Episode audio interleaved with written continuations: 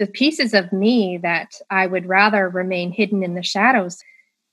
When I'm able to, with self-compassion, look at them and attempt to heal, then it clears me up to be able to enter into someone else's time of intensity. If I'm carrying those wounds so close to the surface, I will become so easily triggered by someone else's pain and suffering. So really, to be an effective doula, we need to spend time on introspection before we're prepared to enter into those times with other people. This is the When You Die podcast. If it has to do with death and dying, we're talking about it. I'm your host, Johanna Lunn. Today, I'm talking with Francesca Arnoldy, the author of Cultivating the Doula Heart, Essentials of Compassionate Care. She is the course developer, facilitator, and program director of the University of Vermont Larner College of Medicine End-of-Life Doula Professional Certificate Program. She works collaboratively with hospice and palliative care teams in the Burlington, Vermont area, as well as leads workshops wherever she's needed. Francesca encourages all of us to hold one another's hand as we travel through the difficulties of life. She can be found contemplating birth, death, and living life with a doula heart on her website, contemplative doula dot com. Hello, Francesca. Thank you so much for joining me today. I'm looking forward to talking to you about your book, Cultivating the Doula Heart. Um, Thank you for having me. Well, maybe we could just start right off the top. Uh, what does it take to be a doula, and what does that mean? Sure. I've been a birth worker for a decade now, so working as a postpartum doula, a childbirth educator, and a birth doula. And I used to be more possessive of the term doula and what it entailed and what it meant to me. The role of a doula to someone who was unfamiliar, I would sometimes get the response, and a person would say, you know what, I was that for my sister, I was that for my cousin. And I would smile, but sort of internally scoff and say, like, you're not a real doula. You know, I trained for two years and I read all these books and had a big exam and had to have things recorded from providers that I worked alongside and clients and things. And I continue to educate myself. And I have drastically opened my eyes and mind and heart to this idea of a doula becoming an emotional support person for those experiencing times of intensity, including birth and now end of life. And so what it takes to be a doula is someone who is kind and compassionate and who is able to put aside their own agenda, their own to-do list, in order to be fully present with another person on that other person's journey. So it's much more inclusive now to me. And with the course at the University of Vermont and our training program, we have been really pleasantly surprised by the variety of learners that we're attracting. And we don't only get aspiring doulas coming through. We have physicians, we have nurses, we have mental health professionals, we have spiritual care providers, we have hospice volunteers, we have people who in their personal lives know of someone close to them who has received a terminal diagnosis, and they're looking for more ideas and approaches. So I truly believe that these doula essentials can be infused into many relationships and many types of work. That's an amazing uh, point. Why do you think that a, a physician or a nurse or, or other healthcare providers would want to do this kind of training? What is it that they're not getting in their own training? I think it's for a variety of reasons that I've learned directly from these graduates. And what they've shared is sometimes it is that maybe they're moving into a new specialty. Maybe they haven't worked in end of life yet, so they want to prepare themselves well. Or for some people, they've been in this field of providing end-of-life care, either through hospice, palliative care, even family medicine, for a number of years, decades sometimes even, and they've found themselves becoming more and more burnt out and more robotic in their work. And so they're coming through the course with the hope of self-healing mm-hmm. and rekindling that initial spark and their passion for this career. Wow, that's really great. That really speaks to me anyway of, of people's dedication to, in many ways, change the tide around death care altogether.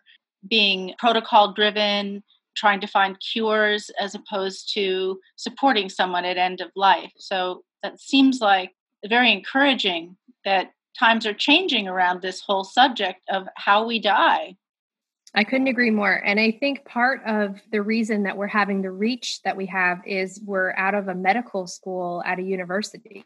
So right. People are acknowledging that we are featuring a large number of voices, of subject matter experts in our course. So we're really covering hospice, palliative care, end of life in all its facets, very comprehensively, grief in a number of modules, and then also the, the doula approaches and different tools that you can add to your tool bag. And when we talk about in the course, what hats do you see yourself wearing as we're moving through the content together, we're not only focusing on private practice doulas. We're saying, how are you integrating this into your life, into your work, into your volunteerism? What does this mean to you and for you? Well, I was going to ask too, you know, like where would you find a doula? So that's kind of where you're going here. Doulas, I mean, it's still an emerging career path. So if you are searching for a private practice doula that would be hired privately by a client, then a Google search is your best bet. There are some directories that will pop up and they will feature different states. We also have a really robust Facebook page, End of Life Doula Community, I believe it's called, something close to that. And we welcome the public to join us if they want to be more involved in these conversations and they want to learn more. And so we often will have people who will post, you know, in search of doula for this certain area. And so we'll try to connect people. And also within our quarterly newsletter, sometimes we're able to put those announcements out to our grad pool for clients, but also for doulas who are hoping to network and work alongside other doula grads. So we're trying to encourage this sort of community uprising of doulas so that within your town, people will start to recognize, you know, you are the go-to person or collaborative or partnership that we can turn to during these times. So a doula could be someone in a variety of settings as well, like hospice, palliative care. Is there any place that a doula wouldn't be found, so to speak, or or, or be welcome? I would say a doula will follow a client to wherever they are considering home at the moment. And we are working directly for that person. So I wouldn't foresee any sort of placement facility where a doula would not be welcome. I do think that a doula being an unfamiliar role still, largely, would have to be able to present themselves well to the team and quickly explain what it is that the doula is offering, which can complement what everyone else is offering. And can you say a little bit more about what a doula does offer? Sure. There are different interpretations of this work, and doulas will sometimes focus on specific offerings. What we cover and train people to be able to feel comfortable to offer are things like developing rapport, sitting bedside, sitting in the midst of chaos, finding calm, remaining centered. And then after that relationship ha- is starting to gain traction and there's trust that's being built, then you can sort of get into more of, of the work, which includes life review. And that could be informal, chit-chatting, talking, or more formal, meaning following a series of prompts and perhaps even recording those answers. And so those recordings, which could be video, audio, or on paper, could be a scrapbook, could be with photographs or other mementos, that can become a legacy project, which is a beautiful gift for our clients' loved ones to be able to receive. And then a doula will also assist with advanced care planning. We'll look at, what do you have in place? Do you have your legal documentation completed? If not, is that something you're interested in completing? Do you know your options? And then the supplementary forms. So how do we help you envision a more personalized, a more meaningful journey for yourself? And how can your natural network and your care team be more aware of what you're hoping for, what your preferences are, and what any of your fears or anxieties might be? And then also vigil planning. So we can assist them with that time of active dying when a person is generally no longer communicative and can't verbally express their wishes. How can we help set things up ahead of time so that each person could feel most safe, comfortable, and respected. Just to go back to what you said about a life review, I'm kind of curious about that. Why would that be important? I was recently giving a workshop and remarking on how infrequently we give someone center stage and we shine the spotlight on that person and really open up time and space for that person to share without being interrupted, without it being cut short, and in front of someone who's truly, genuinely interested in hearing their story. And doulas, I feel like, are natural story catchers. We we enjoy hearing what someone else would like to share with us. And for that person, given that time and space to process, they're going through stories, memories, sometimes hardships, sometimes their life goals that they either attained or didn't attain, which sort of twists, turns, led them in directions that were surprising or joyful or disappointing. So they're really sort of debriefing life in general, or just more specific aspects of their life, which is beautiful work at end of life. And we see that it feels more pressing, and there's often more urgency to sort of surface what has been underneath. Have you ever had any experiences, particularly around the life review sort of stuff? I'm thinking of some people that I have known that when faced with their own death, they weren't sure that their life had much value. It seems like being able to do a life review might trigger memories that make them realize maybe they actually had a life they weren't remembering, you know, like that there was more to it, that there was value. Mm, definitely. We see that. And something that I've noticed with our older elders currently as a generational kind of trend is that a lot of people were raised to not talk about themselves, and that it feels impolite to do so, and that they would really rather not brag at all. Mm-hmm. So we have to find more creative angles and questions to engage the conversation, because it's really not about bragging. It's, it's about reviewing and reflecting. And once we can allow the person to understand that it's a wonderful gift that they're giving us, that we're able to see places through their eyes or times that we weren't even perhaps alive for or to experience, what a gift that is to be able to receive those stories. That can sometimes help encourage someone to open up and start sharing more. And then you're right, they have these moments of, gosh, as they're just sorting through their own stuff, you know, I really hadn't thought about it that way, or wow, this, this is really a pattern for me, or wow, this really reflects this value that I didn't realize I held so strongly to. And so a lot of insights come from these sessions. That's amazing. I think about what you're saying, and I think it's true that we don't, in our day-to-day lives, carve out much time to listen to other people's stories. So it seems at this point, especially, what a gift to have someone who wants to hear you. Wholeheartedly. In your book, you have this wonderful quote from Pema Chodron, and I'm just going to, to read it, and then I'd like to talk about it a little bit. Compassion is not a relationship between the healer and the wounded. It is a relationship between equals. Only when we know our darkness well can we be present with the darkness of others. Compassion becomes real when we recognize our shared humanity. So many layers. I mean, it just, in our course and in the book and in my own contemplative practice, I really do try to investigate th- that darkness, the pieces of me that I would rather remain hidden in the shadows sometimes.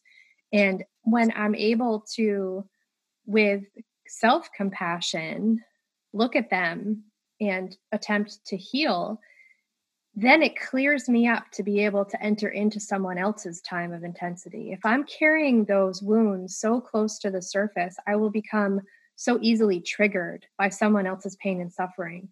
So really, to be an effective doula, we need to spend time on introspection before we're prepared to enter into those times with other people. And we're equal, we're humans. And as doulas, it's quite beautiful to me that it's this relationship of equality and of trust. And it's not about I'm coming in as an expert on your dying and your living, you having your best experience. And I am ready to learn from you as I am a student of my clients and a student of death. And I have ideas and information that could be of value to you that I can offer. Yeah, that's amazing.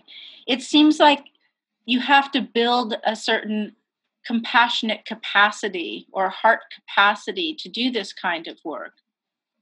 I think so, especially for it to be sustainable.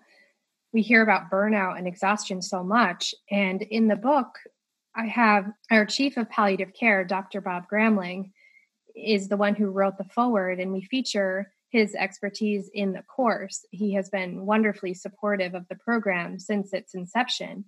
And as part of what he offered, he allowed us to see some brain research. This was about suffering.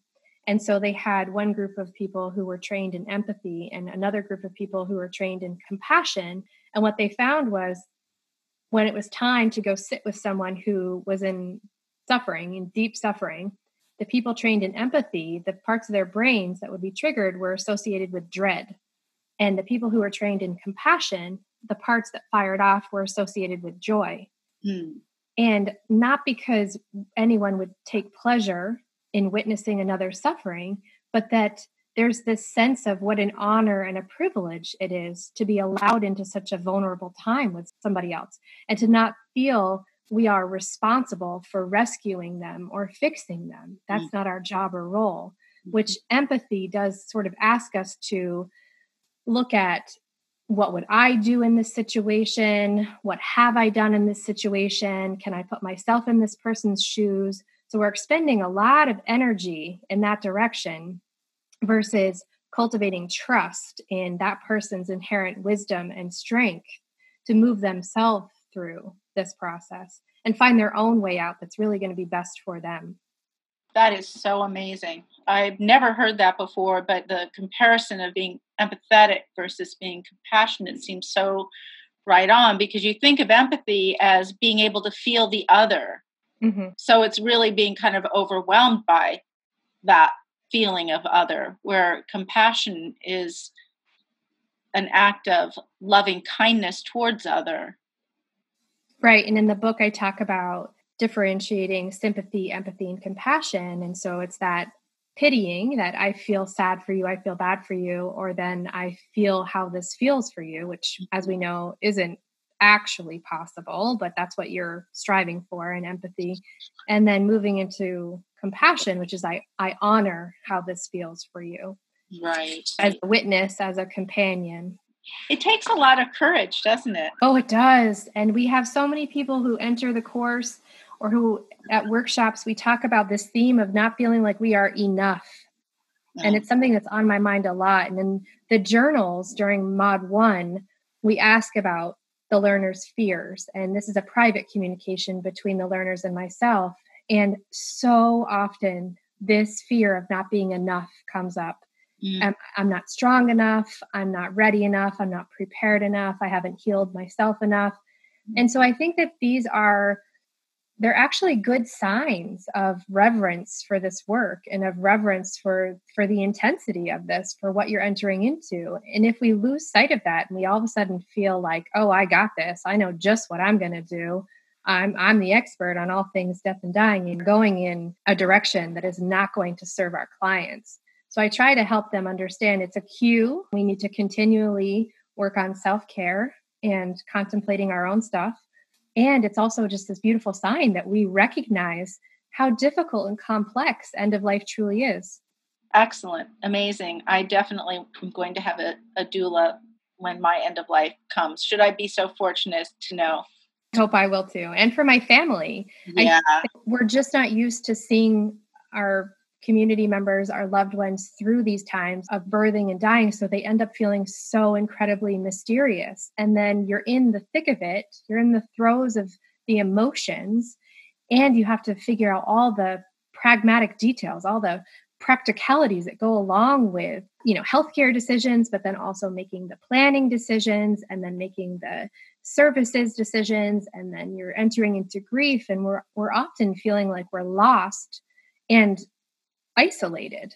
Mm-hmm. And so a doula can enter in and assess, you know, what do you have in place? What is your comfort level? What is your knowledge base? What do you know about what's available to you right now? Mm-hmm. And how can I help move in or move out in accordance with the other people who are caring for you? Amazing.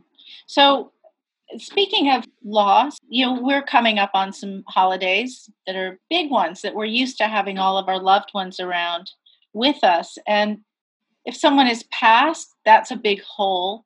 But also if someone's dying, that's also another shift in the, the way that we relate to these holidays. Do you have any advice or help for people that might be going through that now? They've lost someone or they're in the process of it. And here's this big celebration, say Christmas, or where we're used to having them be fully alive.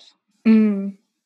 It just adds on layers of loss and of sadness and of the realization that things are no longer the same, nor will they ever be. And that uh, generally you'll see a disease process that is continuing to progress, where you have these vivid memories of your traditions and your roles. It really brings this to mind.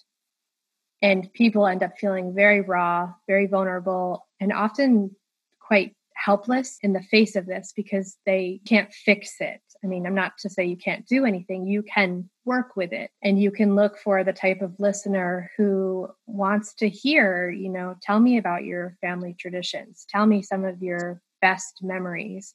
So just today I was with my doula client and I asked him, I said, you know, Thanksgiving is coming, and do you have any plans for Thanksgiving? And, and so we talked about that. And then I asked what their favorite foods are that they usually prepare. And, you know, my client was able to share with me memories. And through that sharing, you can often sort of get to the core values and the top priorities. And that's where you have some creativity. Can you continue to honor those priorities for this person, even though mobility has changed, and even though eating habits may have changed? And especially in the time of grief, if a person's physical presence is no longer there, how can we consider some, some rituals during that time? And I think that some of us feel very pressured to remain stoic and to pretend that stuff away, when really, even though it's difficult to allow tears and grief into the holiday, when it's a time of gathering, if you can do so in a way that's intentional, mm-hmm. it can usually lead to a lot more healing and expressions with people who you gather who are your, your loved ones. It can be a wonderful time, but it also can be a time of, you know, for some people, if it's very fresh, they decide to sort of skip it for a year. And I don't think there's anything wrong with that. I think that there's no right or wrong way to grieve as long as you're really being true to where you're at. I know of a, her son that decided to just skip a holiday completely. Instead, next year, they'll start to think about, okay, how do we rework this holiday now with our current family unit, which is different? How do we want to reimagine this at this point moving forward? Are there other sort of rituals that could be shared by a family who's had a loved one pass away? Sure. I feel like there are so many ways that you can personalize it. I think, for example, we have Thanksgiving coming soon. If you could imagine, if you wanted to set out a place for that person or set out a special altar for that person with some photos, a bowl, and it's a, a beautiful family heirloom bowl, and you have a, a notepad or paper, write down your favorite memory of mm-hmm. Uncle Joe. And you all put it in there. And then during a toast or a blessing or something before you eat, you could pass those around, sort of welcoming the memories of Uncle Joe to be with you and doing it in a way that feels like you're you're gathered and you're with your people and there's love surrounding it and you're not ignoring what's truly there. And what we hear so often from grievers is that people don't want to ask them how they're doing or about the loss because they're afraid to remind the griever of the person that has died. Mourners will tell you time and time again, I have not forgotten. Believe me, I have not forgotten. And if you invite me to talk about that person, if I feel, you know, strong enough or compelled enough at that moment, that person existed. And this bond continues with me, even in this person's absence. So that's one example. You could also do something in honor. Maybe Uncle Joe loved cats. And so you gather up a bunch of cat toys and cat food and give it to your local shelter in remembrance of Uncle Joe. That's wonderful. I love this idea of sharing memories of people at the table. That's lovely. Mm-hmm. I know that in some instances it might not be exactly the right thing, but in others it'll be spot on. And that's part of the diversity of humans and all the various ways in which we grieve. Definitely. And maybe it's not read aloud. Maybe it could be sort of a little scrapbook or journal that you make for Aunt Sue, who was Uncle Joe's wife, and she gets to take it home and read it when she's having moments of feeling alone and lonely in her grief. It's very hard in our society to know.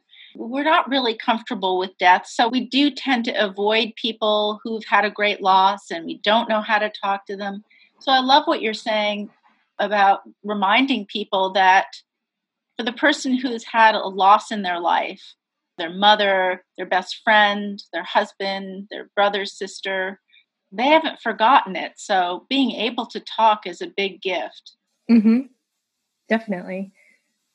I worked with a place of worship last December leading up to the holidays, and we we gathered and we talked about our own losses, and we read a book together about grief.